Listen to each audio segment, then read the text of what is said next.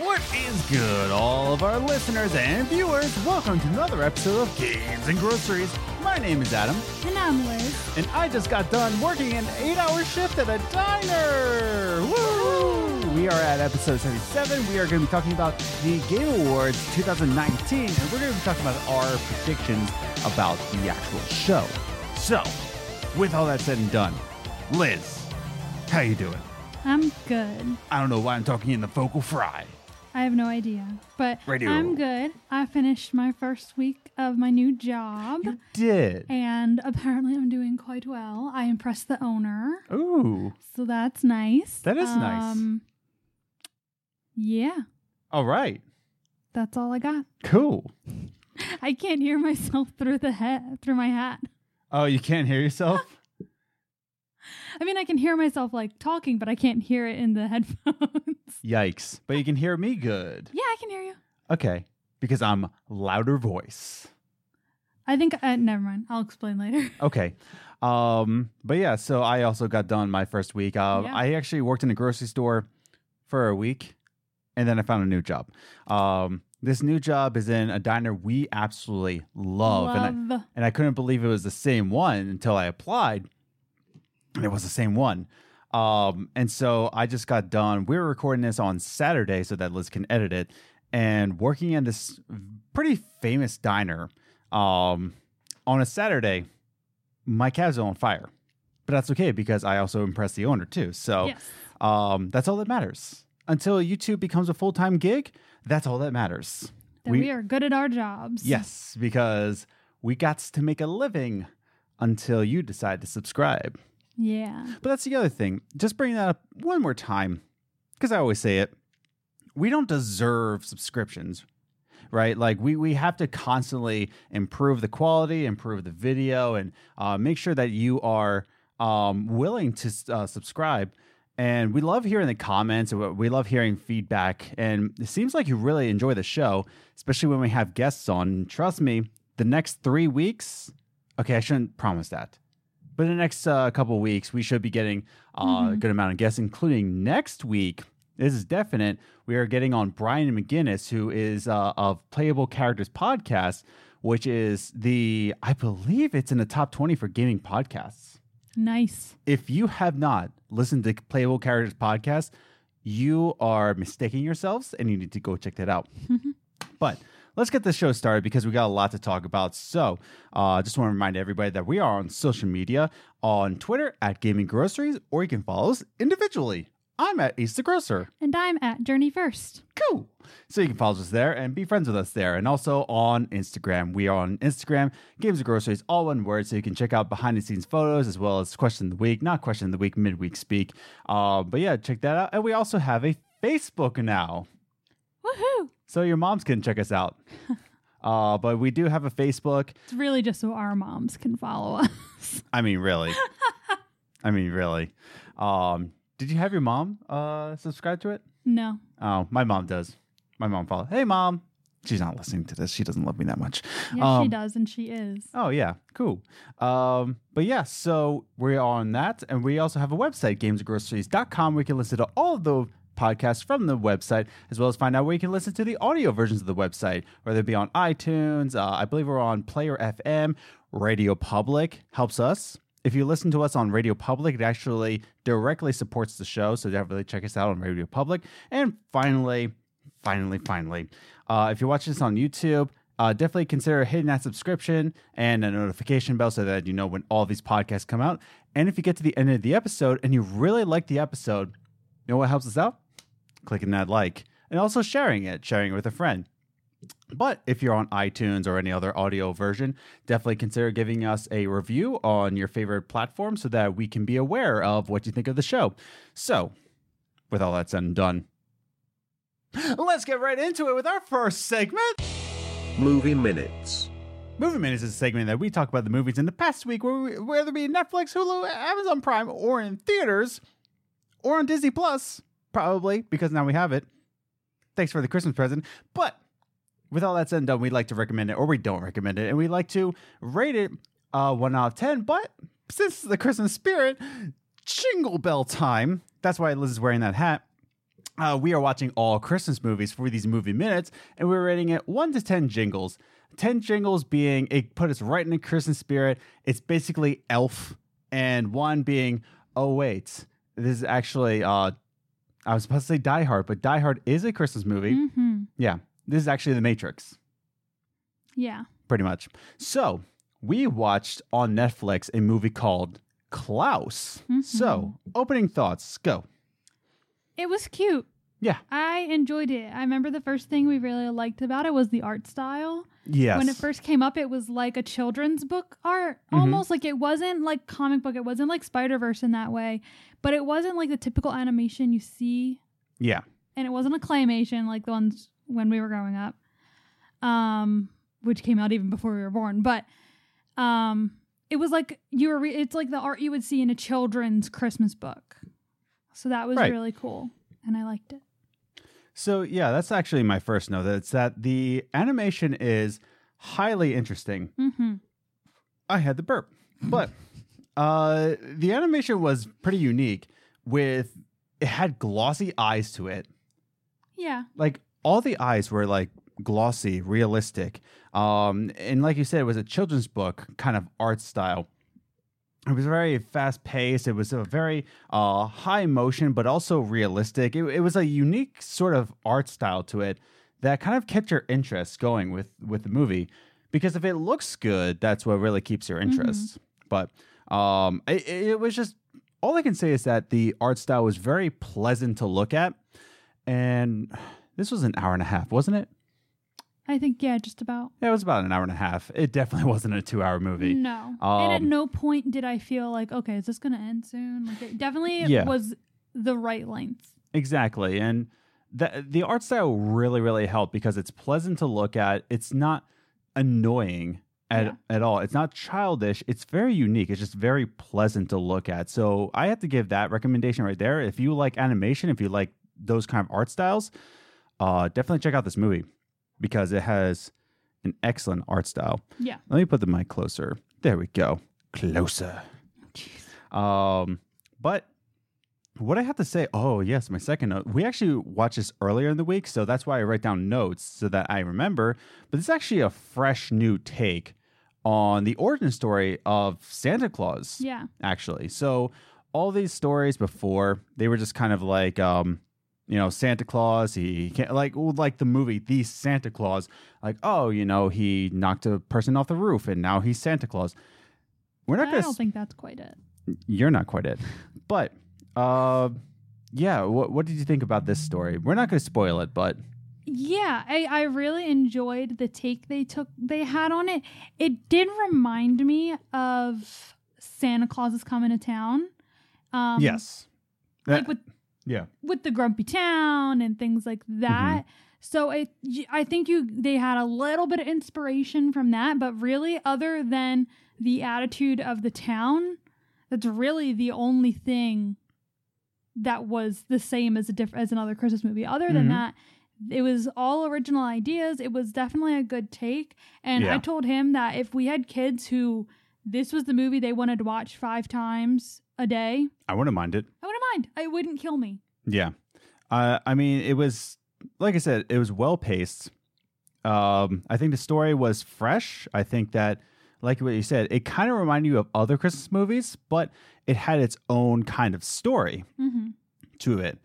And I think that's what made this movie very special. Yeah. um, is that kind of special take to it, and the special animation, the special uh, kind of story to it, where it seemed familiar but also wasn't uh, fleshed out already. Right now, on to my last note here. Um, hey Klaus, can you put on the brakes to the emotional train? Stop it. It was very emotional. it was so incredibly emotional at times. Um, it was very heartfelt, and uh, there were storylines to it where. Now we're not going to spoil it, like where the storyline comes in, but there's even a storyline of uh, infertility, hmm and you know, not to get too too personal, but uh, we talked about this, and we actually appreciated that was in there because you know we've uh, struggled with infertility as well and you get to see the struggle of Mhm. waiting and waiting and waiting and the child never comes and there's like this emotional tear Yeah. now because we connected with it so well Yeah.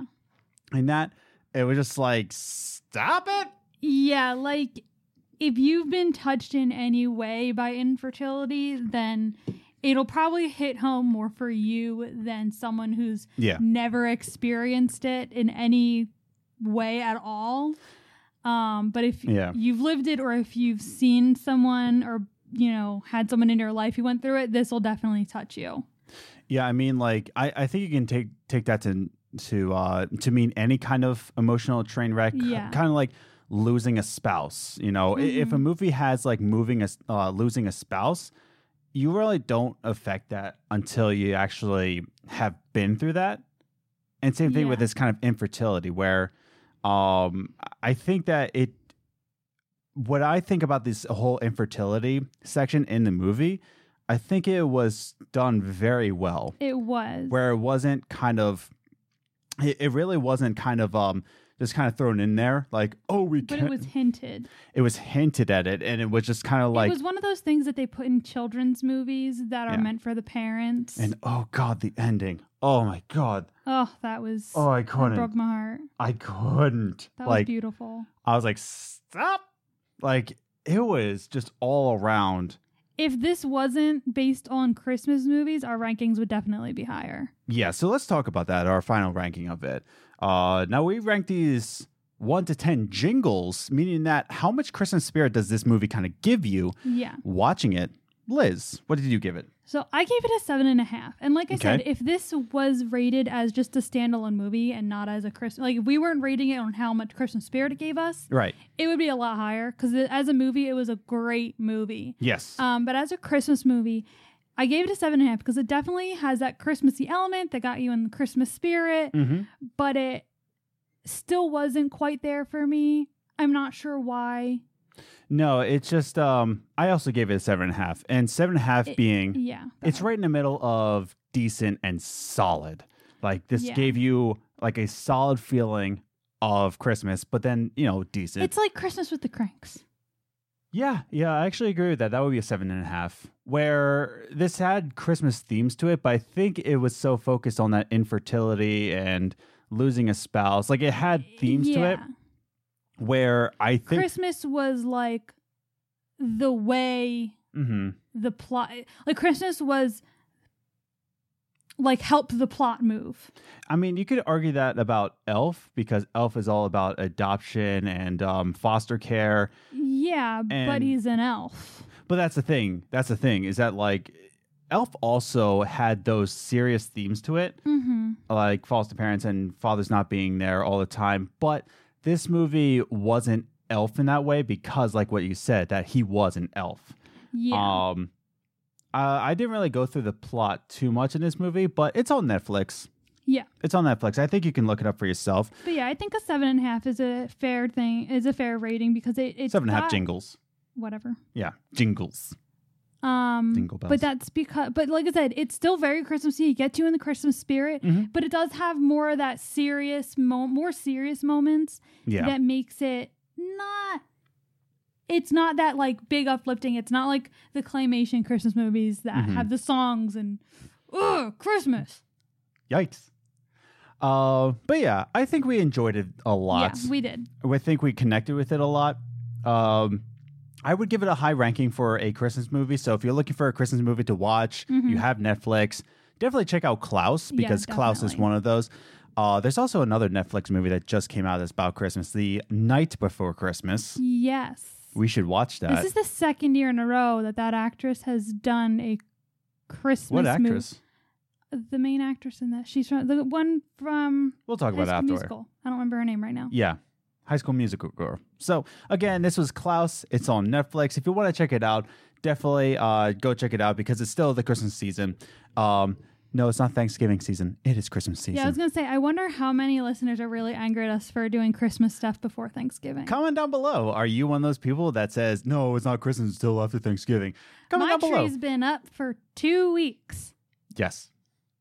Has it been two weeks? Yes. Cool. So again, that was Klaus. It's on Netflix. Definitely check it out. We we recommend it. We do. So with that said, let's just move on to our second segment. Top 3 Gaming News. Top three gaming news is the game news that we saw in the past weekend. we'd like to rank a three, two, one, just to give you a condensed version of what's going on in the games industry. Pow pow. Pow pow. I like that my chair moves with me now. Yikes. Oh, I'm going away. Oh, yikes. Are you back? I'm back. You're back with us? Yeah. Oh no! Anybody listening to us on audio version? She's actually floating off into space. She's an astronaut. But then anybody watching us on YouTube um, knows the truth. Uh, the moon landing was a lie. Uh, so What? the Dual Shock. So this is number three gaming news. Um, number three gaming news. Uh, DualShock Five was actually leaked, not announced. It was leaked, and Lizzie is disappointed about it. I am. So let me go Check into out my tweet. uh, at Journey first. So it's looking to be kind of a bigger controller. I'm just going through my notes right here. We're going to talk about the design. If you're watching this on YouTube, we're actually going to throw on the design. And if you're not, if you're listening to us on audio, article link down below. Definitely check it out. It's from The Verge. Pretty good article. So. A patent filed in Japan actually revealed some detailed images of the DualShock 5. So uh, it came out. There's a lot of uh, stuff to it, including, thank God, USB C charging. You are taking my monster, aren't you? How dare you? Uh, also, the light bar is gone. So we have a better battery charge with it. Hey, hello. Excuse me. Drinking more than you should of my monster. I took sips. Two Get- sips. Gets gets Two the getting. So USB C, which is faster charging, as well as the light bar is gone, so it's not going to drain your battery from the light bar, and it looks significantly bigger. Now, I'm going to put the image up right now, or Liz is because she edits this I episode. Um, but it looks significantly bigger. It looks kind of like an Xbox One controller, but with the PlayStation 4 look. Liz, you're not happy. Why are you not happy? Because, and I think I've said this before, I don't remember, but I think I've said it before. I, part of the reason why I liked the PlayStation controller better was because it was smaller. Yeah. And I have smaller hands. Now, I don't have the smallest hands, Mm-hmm. um, because I do know people who are around my age who have smaller hands than me, but I have relatively small hands compared to you. Yes, I have. Let's take a look. If you're on I YouTube. use the wrong hand. yeah. Well, like, there you go. Like, look at how small my hands are compared to Adam's. Mhm. And If you're watching us on YouTube. Yeah. Yeah. But so like that's part of the reason why I liked the PlayStation controller because I felt like it fit in my hands. It was more comfortable to hold for me. Mm-hmm. And now it looks like the PlayStation controller. Like if you cuz on the web on the web page, I think they had this patent picture and Mm-hmm. a patent picture for the DualShock 4. Yes. And you can tell that it's not Too much bigger. ginormously bigger, but it looks like someone kind of stuck a straw in it and went, It looks like they went to freshman year of college. "Yes." Freshman so 15. but that's what it looks like Mhm. and so i don't it's it's just like i'm just worried that it's not going to feel as comfortable like it looks like they made an xbox controller with Mhm. longer handles Now, keep in mind, Liz, that this is just a patent design. This isn't the official look of it, but it but means it does look chunky. and it looks like their purpose like they're looking for something a bit meatier than what they have now Yeah. No, I don't agree. like um, but yeah, and honestly i don't think the light bar takes that much battery No, We it does. oh well we Yeah. rarely have to charge our dual shock as it is well, that's because I replaced the battery. Oh. Like that's the thing. It's like the the DualShock fours were significantly less battery than the Xbox One controller. Mm. Um, because so of that. we got li- a different battery. yeah, I replaced the battery on it. Ooh. Uh, and that's the thing. If uh, if you're looking to get more battery life from your DualShock, it, it really doesn't take a lot to change the battery out. It takes like um, a screwdriver. I think, I think it's just a torque. I can't remember off the top of my head. But then you need a pair of tweezers. Take it bad boy out. It's kind of well. This is YouTube, so you can find it. But it does. It doesn't take that much. But this is all just a uh, patent, but interesting nonetheless to discuss. So Um, but moving forward to our number two gaming news, actually, number two took a deuce. Um, What? Half Life Alyx has been revealed, and it is a new Half Life game. New Half Life game in VR. It is not Half Life 3 Yeah. is actually Half Life 1.5. So let's talk about it real quick. So on Thursday, Valve actually finally revealed, after years of it being in the making, it became public for a full length VR Half Life game. I believe it was said to be between 13 and 16 hours. So it's a it's a decent sized game, full length VR, and it is not Half Life 3, but rather a prequel to Half Life 2 that follows uh, Alyx Vance and her father Eli in the story, and, and it talks all about. Um, ugh, I'm sorry, I just got off of an eight hour shift, so I'm exhausted, but uh, it, talks a lot more about what wasn't said in Half Life 2. And okay, so the consensus. So before I say about the consensus, and I want to read you a quote but there's actually surprisingly there's no plans for a non-VR Half-Life. It seems like they were spending all of their time on this VR game, and I have to question it's like you heard your fans, you know that they want Half-Life 3 and you spent all of your time and resources on this VR game, which brings me to the consensus. The consensus is disappointed. It's disappointed. It I I've been reading some threads there are some angry fans. There's always going to be angry fans. There are. But the consensus is just like, it looks phenomenal. I, I didn't show you the trailer. Nope. It looks it looks great for a VR game. Uh, it looks fantastic. Uh, it's another Half Life game. It uses um, it uses Steam's own um, own hardware. I forget what it was. I don't think it's the Oculus. It might be the Oculus. No, that's Facebook. Whatever. But uh, but it does use Oculus. Everybody's kind of like, it exists. I'm not mad at it. I'm just disappointed it's not Half Life 3. So, oh, and there's one quote I want to read to you before moving on to the number one gaming news. Liz, you don't really have a lot to say about this, do you? I know nothing about Half Life. Sorry. You know nothing about Half Life. Uh, you're not pretty much VR anything. Um, yeah. Yeah, I'm definitely. Ne- I mean, neither of us are VR person or VR. No, I have a history of epilepsy, so I just don't like to risk it. and I have motion sickness and migraine problems, and Yeah. neither of those are suggested to use VR. Yeah. But this is actually a quote from Gabe Newell about this new Half Life game. And I just want to read it. And then I'm going to uh, rant for a little bit about number one gaming news. and I'll be silent then too. Pretty much. I mean, you'll have a lot This to is a say. great. Yeah, I'll have plenty to say in the topic. So Yeah. This I'll might, just I'll rest my voice. this might be a longer episode, but actually, some people have been asking for longer episodes. Well, that's nice. Yeah. So let me just I read just through love this the sound of our voices. Let me just read through this quote and then we'll get to number one. Everyone at Valve is excited to be returning to the world of Half Life. Valve's game, Valve's Gabe Newell said in a statement, uh, "VR has energized us. We've invested a lot in of ourselves in the technology, but we're also game developers at heart, and to be devoting ourselves to a VR game this ambitious is just as exciting." For that to come in the form of Half Life uh, feels like the culmination of a lot of things that we care about a lot. Truly great games, cutting edge technology, and open platforms.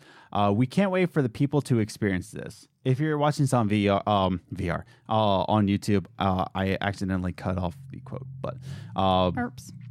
but it seems like they're pretty passionate about this, and you can tell. Yeah. Watch the trailer, and it looks, oh, it looks fantastic. Like it looks really, really good for a VR game. And you can tell that they put a lot of time and effort into this. You can't really be mad at it. You really can't. But it's just disappointment that's not, you know, concluding the cliffhanger from Half Life 2. And that's what the disappointment comes to. But anything else to say, Liz?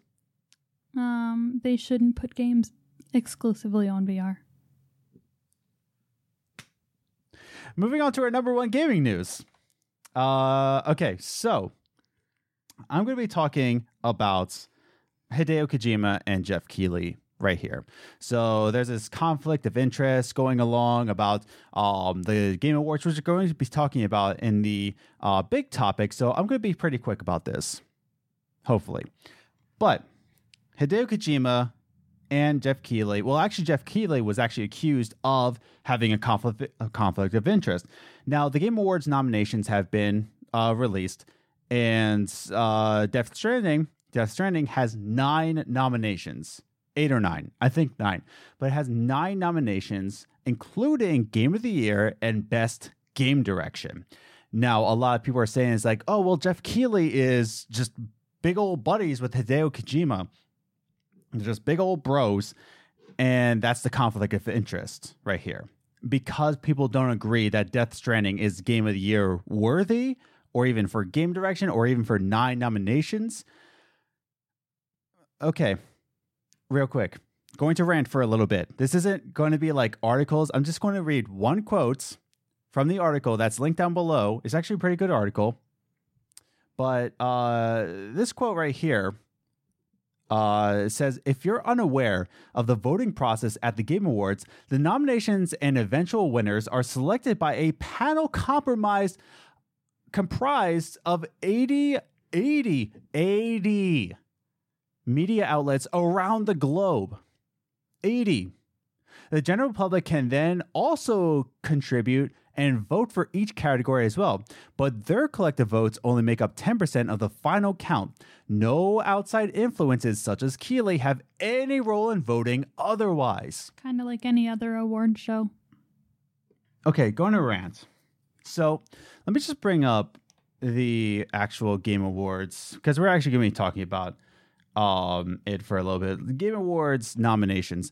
Now, here's the thing: is that nobody's really talking about how this really isn't a conflict of interest more than it is like you just don't like Death Stranding and you don't think it deserves all these nominations. And I'm going to rant a little bit about this. So uh, I'm going to click about, and a lot of people are just saying like, "Oh, why, why, um, why isn't it a conflict of interest?" Well, we see right here that Hideo Kojima is part of the advisory board, and everybody's like, "Oh, Hideo, he's on it, he's on it." But everybody's also pointing out that Phil Spencer's on it. Cool. Also, Phil Harrison is on it, as well as Rockstar Games is on it, and Doug Bowser. Uh, yeah, Yves Guillemot is on the. Valve is on this everybody's just pointing out Hideo Kojima because they just want to point the finger and say that, oh, it's a conflict of interest because he's on the advisory board. So is everybody else. Get over yourself. But then you also have the voting board, and I'm trying to find it off the hand. And everybody's pointing out a certain Japanese publication that was also um, in Death Stranding. But I want to point out that's one out of 80, one out of 80 of these press releases that are in the voting and putting in, it is one out of 80. Okay. So I understand that Death Stranding is divisive. I haven't played Death Stranding because I looked at the trailers, I looked at uh, some gameplay of it. It doesn't seem like it's for me. It doesn't. I will play it eventually. I'm, I'm excited about it. But you're in no rush. I'm in no rush. But that's the thing. You just don't like how it's in Game of the Year nomination because you don't like it. You know why it's in Game of the Year? Do you know why? It's actually because everybody's scared to say Hideo Kojima isn't a god. Yeah. In the same way as Breath of the Wild was nominated for Game of the Year because everybody then was too scared to say that Breath of the Wild was not their game. In fact, I still remember when Breath of the Wild came out. By the way, I'm playing Breath of the Wild. Absolutely love it. Me please, too. please don't hurt me. But there was actually some reviewers that gave it an 80. An 80, Breath of the Wild. There's a lot of people that play Breath of the Wild They're like, it's not my game. And those people got doxxed for giving it an 80. And that's the thing. When it was on Game of the Year, it was nominated for Game of the Year. One, because, okay, fine, it deserved it. But two, because people were too terrified to say it wasn't that great of a game. Second thing, Red Dead Redemption 2, just last year. Oh, jeez. Do you remember how many nominations that game got? Oh wait, hold on. Let me let me look again. How many nominations did uh did Red Dead Redemption co- uh, half the show? Wait, who's on the advisory board? Oh, look at that! It's Rockstar Games. You, you nobody ever said that this was a conflict of interest. Maybe some people did, but Rockstar Games is on the advisory board, and yet everybody was just like, "Yeah, yeah, it deserves it. It totally deserves it." I was one that was very um, okay with God of War getting Game of the Year. Wh- who else is on the advisory board? Oh my God, Sony Interactive Entertainment, the people who actually published God of War. Would you look at that? So, for anybody that says that there's a conflict of interest because a game gets nominated, um, much like Assassin's Creed Odyssey, I thought that got snubbed. There's no conflict of oh wait, Yves Guillemot, who is the CEO of Ubisoft, is on the advisory board. So, for you to say that there's a conflict of interest because Geoff Keighley and Hideo Kojima are best buddies, that's not just it. Death Stranding actually went out of its way to be a brand new creative game. It's not for you. If you don't like it, that's fine. Doesn't mean other people don't. And it was it was actually um, rated pretty well, Death Stranding. Maybe you don't like it. I didn't buy it. I promise you I'm almost done because I can tell Liz is tired of me talking. But I think Liz is just tired in general. yeah. Uh, I also had a monster, which is also featured in Death Stranding. But here's the thing Hideo Kojima went out of his way to make a very unique game. It is a walking simulator, but with a lot of action in it. It's got a story to it that's uh, all about connection rather than killing people. It's got this bridge system that you can like other people's bridges. And there's actually gameplay mechanics in here that can actually be utilized in the future uh, tellings of games. It's a good game. Not for me, but it's a good game.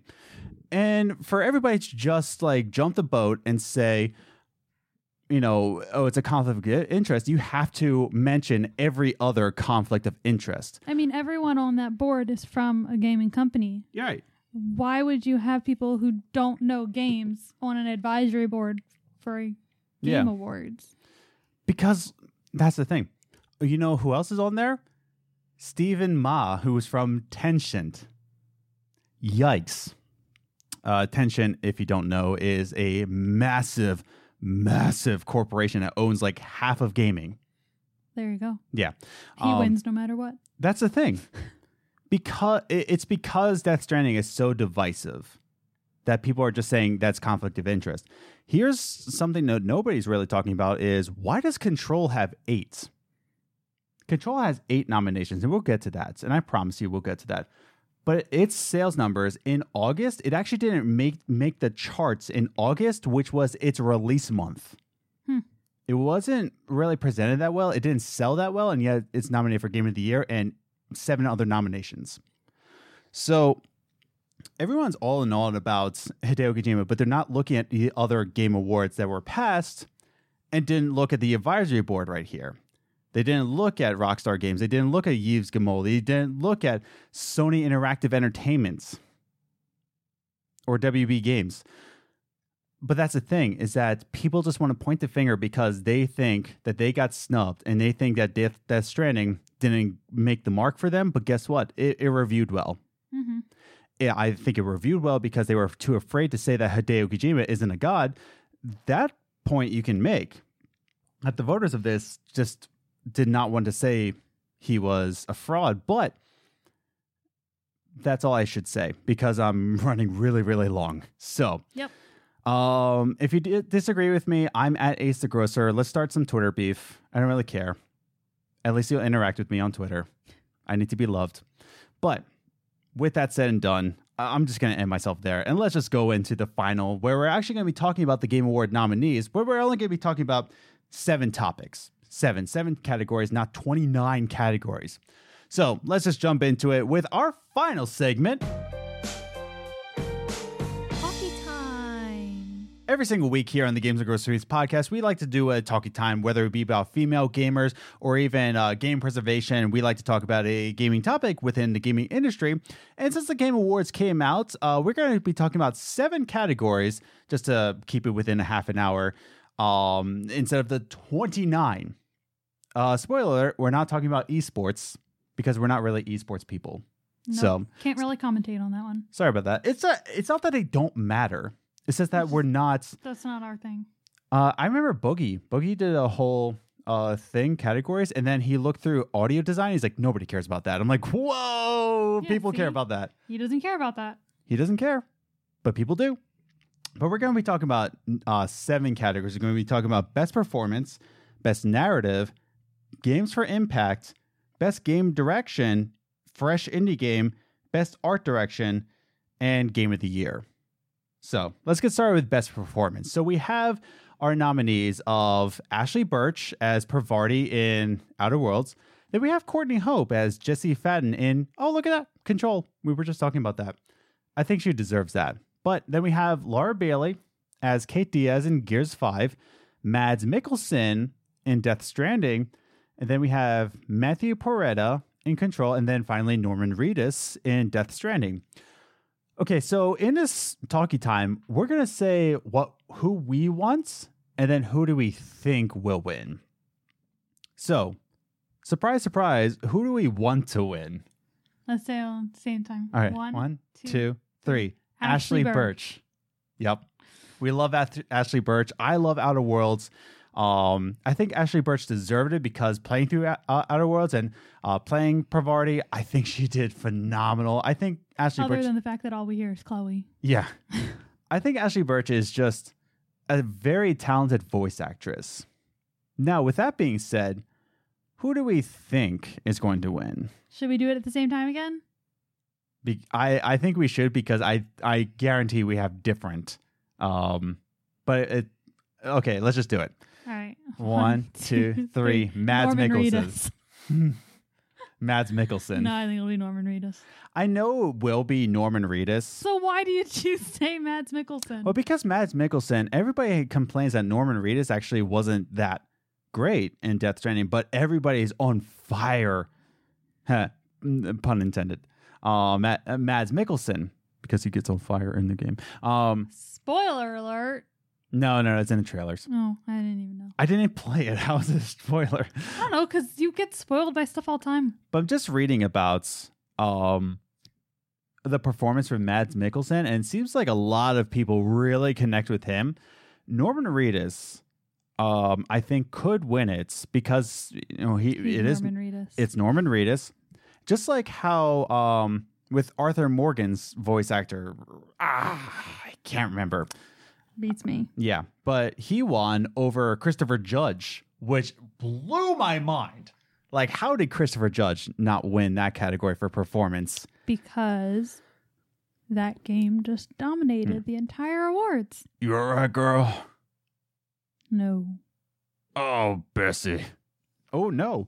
Um, but yeah, I think Norman Reedus will or Mads Mikkelsen. It's between those two. It'll definitely be Death Stranding. It would definitely be for Death Stranding.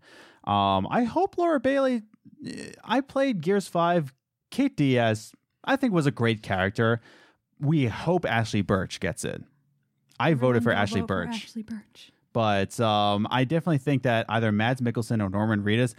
I personally hope out of those two, I think it's Mads Mikkelsen deserves it way more than Norman Reedus does. But because it's Norman Reedus and he's from Walking Dead, like yeah, exactly. Like he's not a traditional video game right, actor. So like since he's not a video game but he's actor, definitely nerd culture. exactly. So they'll So- be like, "Oh my gosh, Norman Reedus in a video game. Oh my gosh, he must win."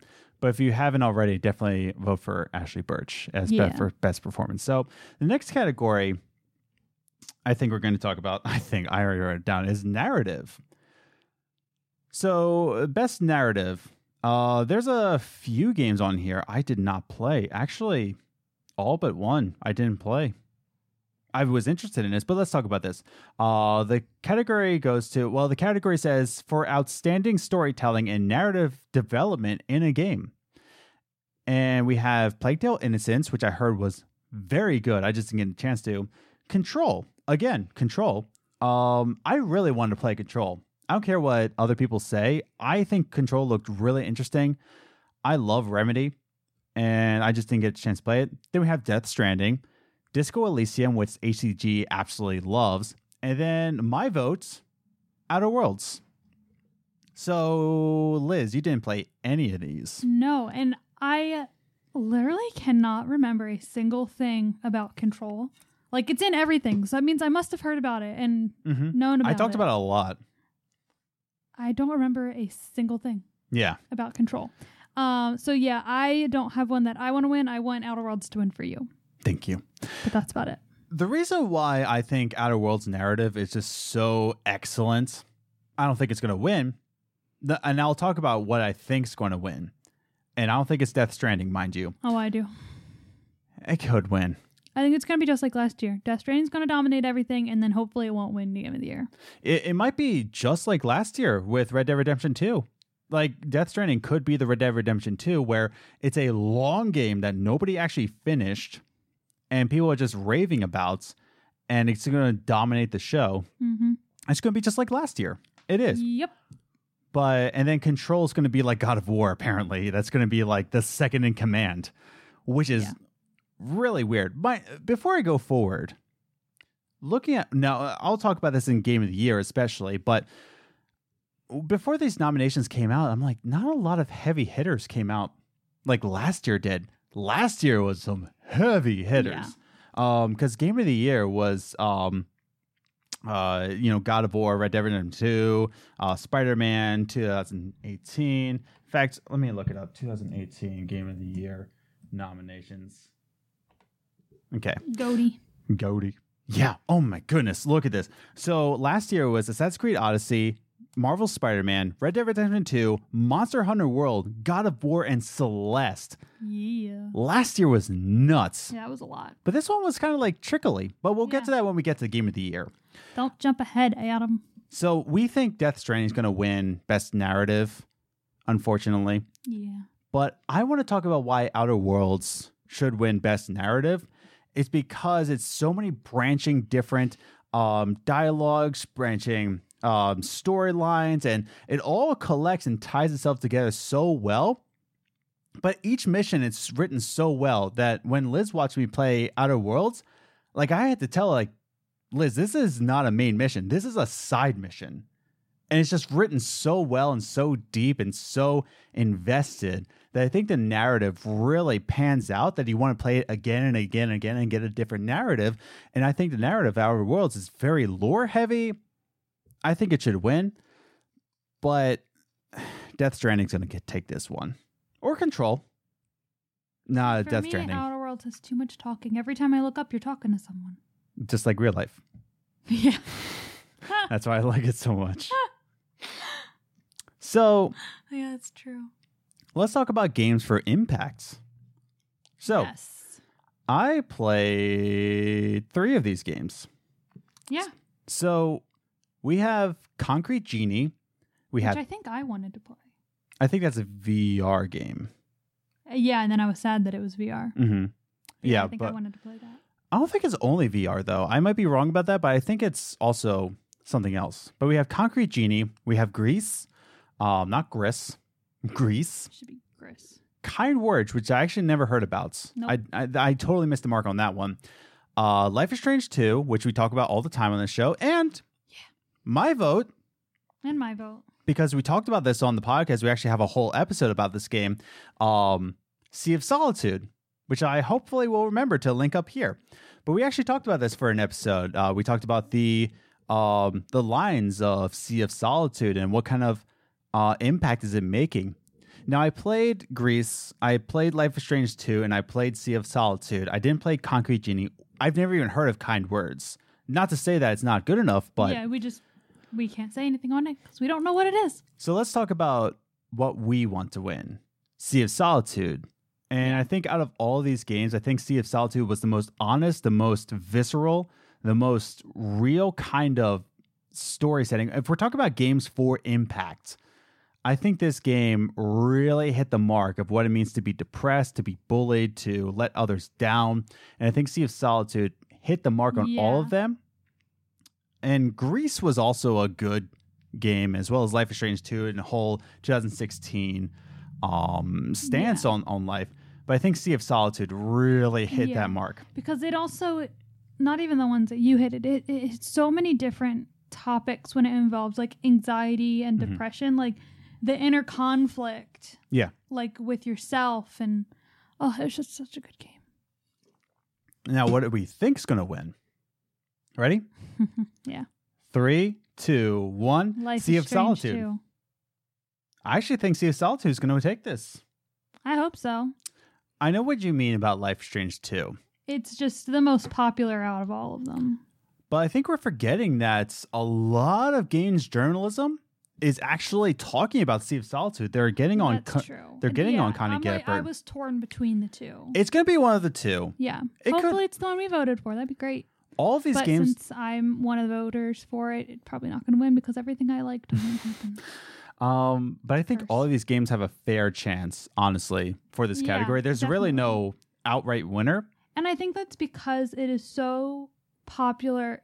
I don't want to say it doesn't sound like the right word, but Mhm. it is so popular today to be outright with your anxiety hmm and emotional trauma Yeah.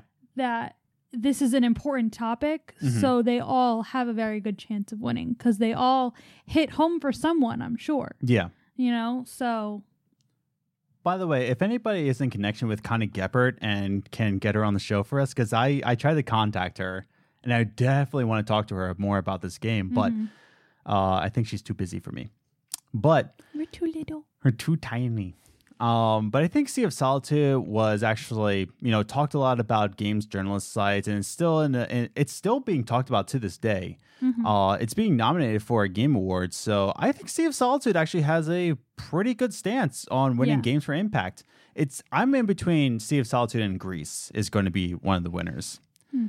Or Concrete Genie. Actually, like I said, all of these. all of them, and I don't think we'll be upset with any of them winning. I don't think so. All right, let's go into game direction. Okay. But, So- oh, okay. Mhm. I thought he skipped one. Nope. You see what I voted for there? Sorry, babe. Um, Betrayal. It's okay. I didn't play any of these games. uh, so game direction. Uh, awarded for outstanding creative vision and innovative and innovation in game direction and design. Now you know why I voted for that. Yeah. So we got Control, we've got Death Stranding, we've got Resident Evil 2, we've got Sek- uh, Sekiro, Shadow Dies Twice, and we have Outer Wilds. Outer Wilds. Ah. Outer Wilds. So, um, talking about what's described again. Awarded for outstanding creative vision and innovation in game direction and design. Game direction and design. Vision and innovation. What I want is two. Or all of them. Actually, no, just three. Just three. The the three I- want to win are either Death Stranding, Resident Evil 2, and Outer Wilds. Now, the reason why I say Resident Evil 2 is because I'm, I'm going to talk about this in Game of the Year category, but I think it really defined what a game remake should really look like. Like, this was a game remake from the ground up. Like, this is a completely different game. And I think it definitely deserves to be uh, for creative vision and innovation. And I think Outer Wilds too, because it really gets the um, um, kind of Groundhog Day kind of gameplay and really puts into play where it becomes a fun game that you want to play over and over again until you get it right. Now, Death Stranding, I voted for Death Stranding I understand why you voted for Death Stranding, and I would probably vote for it too. because it's a creative vision, it's innovation, it's a game direction, it's design. Um, he's trying to design to connect everybody, and in game, you are connecting with real people. You are liking the the uh, bridges they're making. You are um, putting in each other's songs. Like you're actually connecting with other people. It is a strand game, and he's trying to innovate another genre Mm-hmm. of a game. So I think what I want, what out of all these games, what do you think? What what what? Who do you want to win? Do you I have a don't preference? think I have a preference. Like I said, I would probably vote for Death Stranding because it is the like definition of innovative. Mhm. It's new, it's different. So I'd probably go for that. But as far as like, will I be disappointed either way? Mhm. I don't really care. Yeah. Um, I think what we want to win and what we think's going to win is pretty much in the same place. I think Yeah. Death Stranding is going to win this. Um, I hope Resident Evil 2 also gets this. But yeah, I, I, I would like either Death Stranding or Resident Evil 2 to Mhm. take this. But I think Death Stranding is definitely going to take this. Yeah. Like that's what's going to happen. Yeah. Um, so now we're moving on to my favorite category fresh indie game. Let's go. Okay.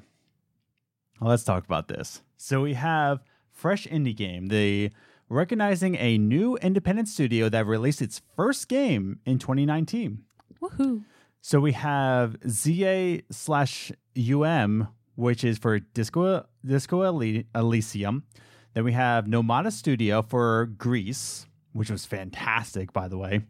Um, Dead Toast Entertainment for My Friend Pedro. I didn't play that yet. I can't wait to play it because it's going to come on Game Pass for PC. Then we have Mo- Mobius Digital, just blah, blah, blah. Mobius Digital for Outer Wilds. Uh, Mega Crit for Slay the Spire, also well deserving. And my vote, House House for Untitled Goose Game. House House, let's go! I voted for House House for Untitled Goose Game. What? Who do you want to win? I want House House to win for you. I think it's between House House and Dead Toast Entertainment. For my friend Pedro? Yeah. Because I just I've heard a lot about my friend Pedro over the past year. Yeah. So that's why I think it's my friend Pedro. Mm-hmm. But like you said, that there's been a lot of talk about Goose Game too. Yeah. So it could go either way. Like Blink 182 talked about it on stage, Yeah. Goose Game. And I, and I like how it's a fresh, new kind of game where you're just this it I love how people describe it. It's Goose Grand Theft Auto. And I love it because it's so innocent, it's so childish, and it's just so it's so refreshing to play a game like this that doesn't take itself too seriously. Mhm. It's not a long game. You can It's make a it fun little game. yeah, you can make it as long as you want with the uh, other categories in the game, but I really hope that House House wins for Untitled Goose Game because it was such a cultural phenomenon. Now, who do I think's going to win? I actually think Nomada Studio for Greece. Yeah, that was another one I thought was gonna win. Greece, I mean. Whatever. I think Nomada Studio is going to take this for Greece because while it wasn't in the news all that much, I think Greece is just so artistic and just so beautiful in those and soundtrack. for in first time that this studio has put anything out, hmm it has two nominations. Yeah. Oh yeah, like no, uh, we're we're coming up on three pretty There soon. There you go. It has more than one nomination Yeah. for a first Mhm. game to come out of the studio and an indie studio. So I think Greece might have a solid chance. Outer Wilds also has a solid chance. Actually, all of these, much like um, games for Impact, Mm-hmm. all of these have a fair shot of winning. I don't know who's going to take this more, but I think Greece is actually in the front runner, in my opinion, Yeah. because it's just so balanced in both the music, the gameplay, the art. Like everything about this game is just very well balanced out. That everything could be your favorite in this game. Yeah, I can agree with that. Um, but House House for Untitled Goose Game was just such a cultural phenomenon. Slay the Spire is also like this really unique kind of um uh roguelike kind of uh game, card based. It's it's very well done. I played a little bit of it. Outer Wilds, of course, my friend Pedro Disco Elysium. All these studios have a fair shot of winning. I think Greece is going to take it, no matter studio but I hope, I really hope House House takes this for Untitled Goose Game. All right, so we're moving on to our last two categories. Last two. First, let's go with art direction, presented by Samsung QLED. Woohoo! All right, so the category says for outstanding creative and or technical achievement in artistic design and animation. So first we have Control, Death Stranding, Grease, uh Se- Oh my goodness, I'm sorry listeners. Sayonara Wildlands, Sekiro Sa- Shadows Dies Twice, and Legend of Zelda Link's Awakening. Who do I want to win? Hmm. I really, really, really, really, really, really, really want Greece to win. Because it's so beautiful. Like this game is so unique and just so gorgeous and everything about it is so good. But you know which one is gonna win. I know what's gonna win. Wait, uh ready? Yep. Three, two, one. Death, Death Stranding. Stranding. Yep. Death Stranding is gonna take the cake. Um, Death Stranding or Control is gonna take this. Or you never know. Link's Awakening could take this. Yeah. Link's Awakening could probably take this because people love Legend of Zelda. But I think Control is going to take this one actually Hmm. because it is kind of unique in its design. It is very artistic. Um, and the way the the set is all played out, it may look blank, but it's like a minimalistic design. Hmm. I think, but if you haven't yet played Grease, it's probably on sale right now because it's nominated for Yeah. a game award, for three game awards, as far as I know, maybe more. But Grease is just so. I just want to cry like thinking about it because it's so good. Like the art style is just so fantastic. The music is fantastic. Like the, design of the characters is just so gorgeous. The design of the uh the goddess that holds you, it's just so gorgeous. It's so good. Play Grease. Okay. Do it. Moving on to game of the year. But that's the thing. Play Grease. Play Grease. so we're gonna spend our last bit of time. Game of the year. So I want to remind everybody, uh 2018 Game of the Year. So last year's nominations, heavy hitters. Uh Marvel Spider-Man, Assassin's Creed Odyssey, Monster Hunter World, Red Dead Redemption 2, God of War, and Celeste. That was Game of the Year. Game of the Year this year Control, Death Stranding, Resident Evil 2, Sekiro. Uh, last year's titles Super Smash Bros. Ultimate and The Outer Worlds. It's kind of a trickle kind of year. Yeah. Like last year, there was some heavy, heavy hitters. Like last year was a lot of really yeah, good it was hard games. to choose between a few. But this one, I'm just, it's not that impressive. No. Now, here's the thing. Talking about Game of the Year, let, let's see this. Uh, game of the Year described as recognizing a game that delivers the absolute best experience across all creative and technical fields. We have Control, which fine, sure, okay. Uh, we have Death Stranding, okay. Resident Evil 2. Let me talk about this for real, real quick. I think that's a high contender for that category, the way it's described.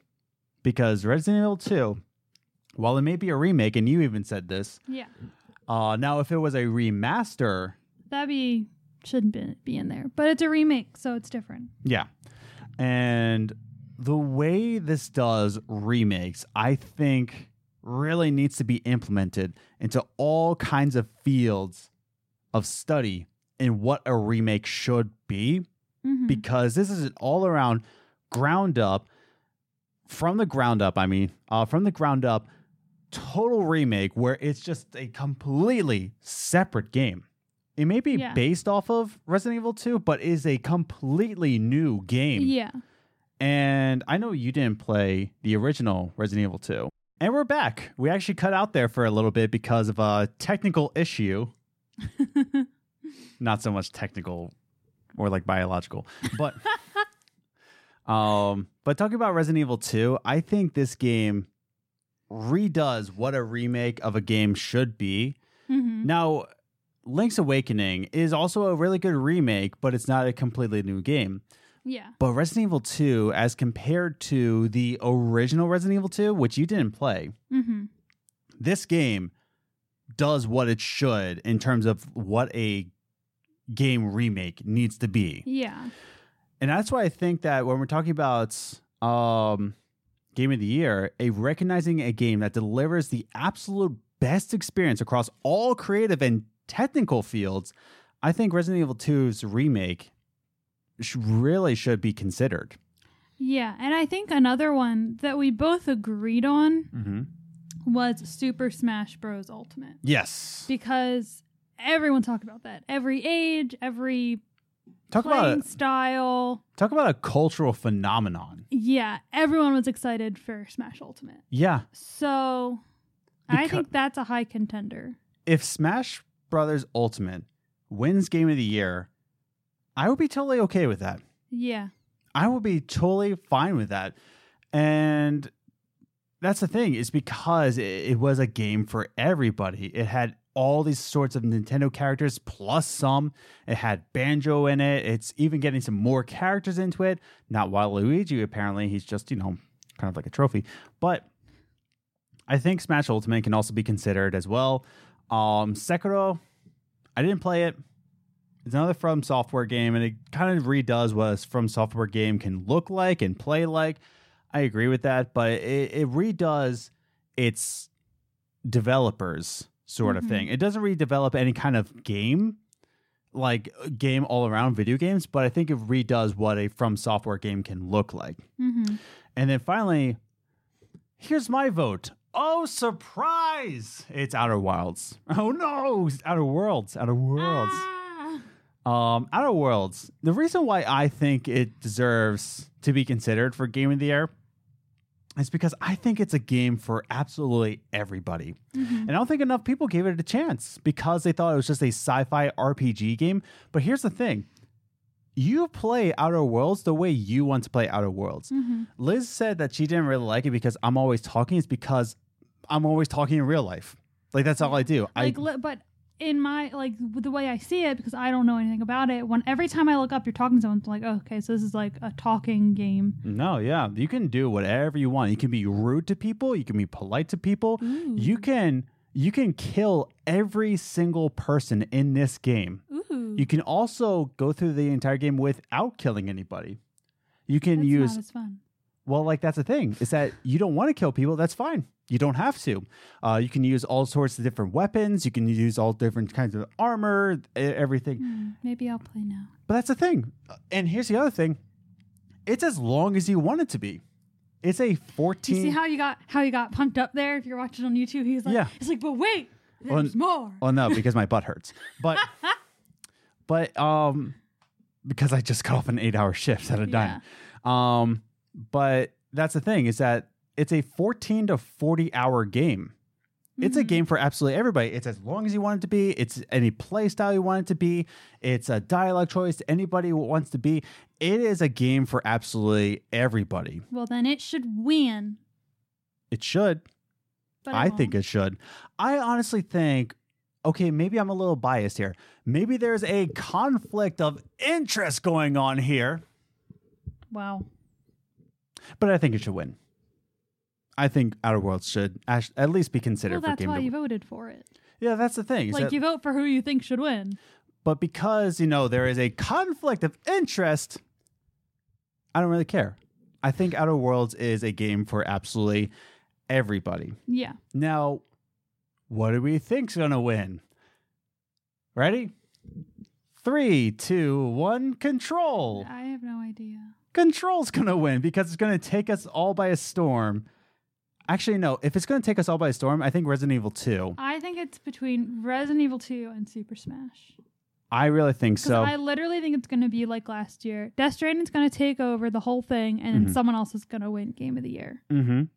Because like just when you think they're going to win another one, Yep. they're like, but wait, There's someone more. else wins. Not there's more. If there's more, that would mean they'd win. There's more. Wrong. Ouch. Um, but yeah, I think Super Smash Bros. Ultimate has a high chance of winning. hmm Okay, so ranking. Okay, here's my ranking of chances of what's going to win. Starting with number one, Smash Bros. Ultimate has the highest chance out of all of these games to win Game of the Year. Chance number two, I'm going to say. Okay, it's a tie between Death Stranding and Resident Evil 2 in my mind.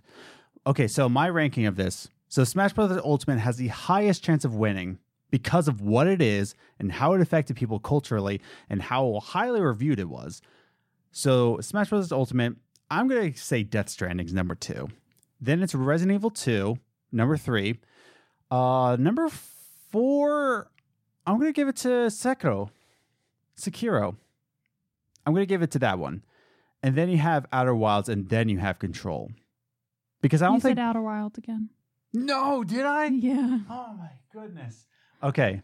But yeah, that's that that's my current ranking. You want my ranking? Sure. So again, this is what I think it It's is, gonna not win? what I want. So just to remind everybody, mine is Smash Brothers Ultimate, Death Stranding, Resident Evil 2, Sekiro, The Outer Worlds, There and. Control. So I think I have Super Smash Ultimate hmm We both agree. Top. Yeah. Then I was torn between Resident Evil 2 and Death Stranding. As was I. I think Death Stranding has a better chance just because I think a lot of people will, will think of Resident Evil the same way I do. Yeah. And like the same way I did, not do, but the same way I did when you first told me. Okay. Sure. So Death Stranding, then Resident Evil. And then I'm putting Outer Worlds af- Above Sekiro? Yes, because the Sekiro it was very popular when it came out, Yeah. But you haven't heard anything after since. I think it was talked about because it was a controversy of difficulty in games. Exactly. So, So- really it's it hasn't been talked about. Like it doesn't it didn't seem like it was a defining game. Yeah. So um you messed me up. So all right, so Smash Ultimate, Death Stranding, Resident Evil 2, Outer World, Control, and then Sekiro. Oh, Sekiro, you think has the lowest chance? Yes, because like I said, I mean, I don't remember anything about Control, but I think it was pretty big because Well- it's in every. well, it's that's the- in like every topic. Well, that's why it's a controversy. I think that's more of a controversy than Death Stranding because Control was actually not that great reviewed. It didn't make sales numbers in August. Like it didn't even make the charts in Oh, August. okay. Well, then maybe Sekiro above Control. They they're pretty like they were like interchangeable for me. yeah, but, But I was surprised you put Sekiro so high. Well, it's because I think it does have technical fields and it has a creative experience to it.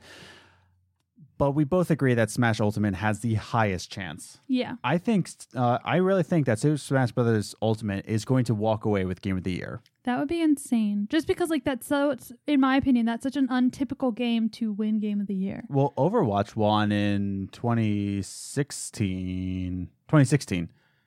Overwatch? You remember that Ye- game? Yeah. Yeah. No. Oh, well, I, I don't really talk get about it that much. Yeah. Overwatch is kind of like Rainbow Six Siege, but more. I'm going to get so many hate comments from this. It's not like Siege, but it kind of is. Stop okay. it. So to me those are very different. hmm Because when I think of Super Smash, I think of my childhood. hmm I think of our youth students. Yeah. I don't think of like game of the year Yeah. type of game. But it kind of was. Yeah. So it, in my mind, it's just like that's crazy. That's just me, though. Please don't hate me. But I agree. I th- I think we both agree that Smash Brothers Ultimate. We want Outer Worlds to win Yeah, because I think it. Do- I don't think, like I said, if you're watching this, you didn't give Outer Worlds a chance. Do you, it. You should because it is a game for everybody. do I, it. Really? Yeah. You you play it. I know. I said, all right, maybe now I'll play it. Yes. But it's on your big old Xbox controller that I hate playing on. It's on your big old thing. You talk about my Duke? No, not about my Duke. It's about the original Xbox One controller. I know, and it's too big. Anyways, um, but I think Resident Evil 2 should also be highly considered. Not to be a controversy as it's a remake, but it is. It does reach creative and Mhm. technical fields. I think it. Yeah. I think it should be highly considered for Game of the Year. You know what? I'm gonna move Mm-hmm. Death Stranding down and put Resident Evil 2 up to number two spot. Okay. But I think Smash Ultimate has a pretty high chance, and Outer Worlds has a, um, a pretty okay chance. But Control, if that walks away with Game of the Year, You'll be disappointed. I want to make a bet. Like I want to say, like I'll dye my beer Do pink. not. You work in a restaurant I know, that's highly ranked. You do not dye your beard pink. but that's the thing. It's like I don't think Control is gonna go away with it. I think that's a low chance, and I think Smash Brothers will take it. But that's just our opinion. But if you have an opinion of your own, write it in the comments down below. Uh, who do you think is going to take, like, not who do you want?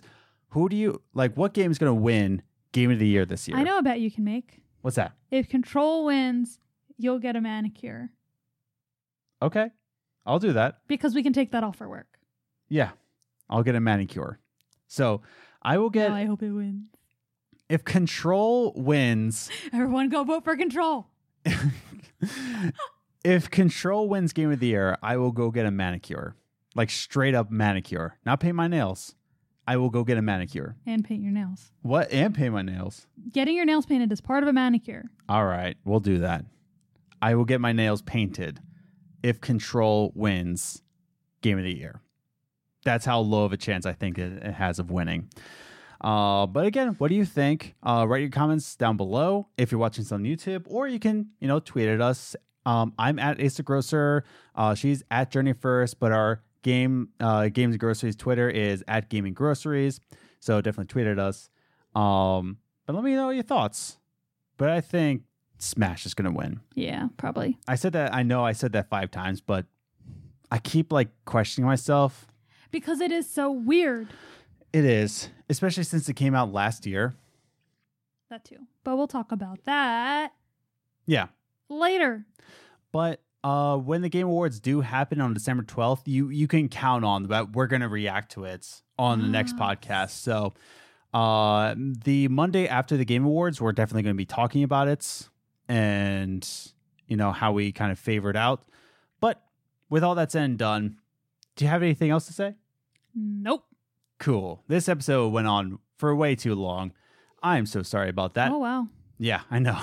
So, with all that said and done, be sure to follow us on Twitter. I already said the Twitter handles, but at Gaming Groceries, follow us on Instagram, Games and Groceries, all one word, and follow us on Facebook. You can search for Games and Groceries Podcast or just Games and Groceries on Facebook. Be sure to check out our website, gamesandgroceries.com, where you can listen to all the episodes from the website, as well as find out where you can listen to the audio version of the website. And also, if you enjoyed this episode, if you made it this far, definitely consider liking the episode or sharing with a friend. And more importantly, subscribe, please, so that you know when all of these episodes come out. And hitting the notification bell also lets you know when all of these episodes come out, as well as our other content. But with that said and done, uh, I think I think you got everything. Outer Worlds Game of the Year. All right, see you next week. Later. Bye.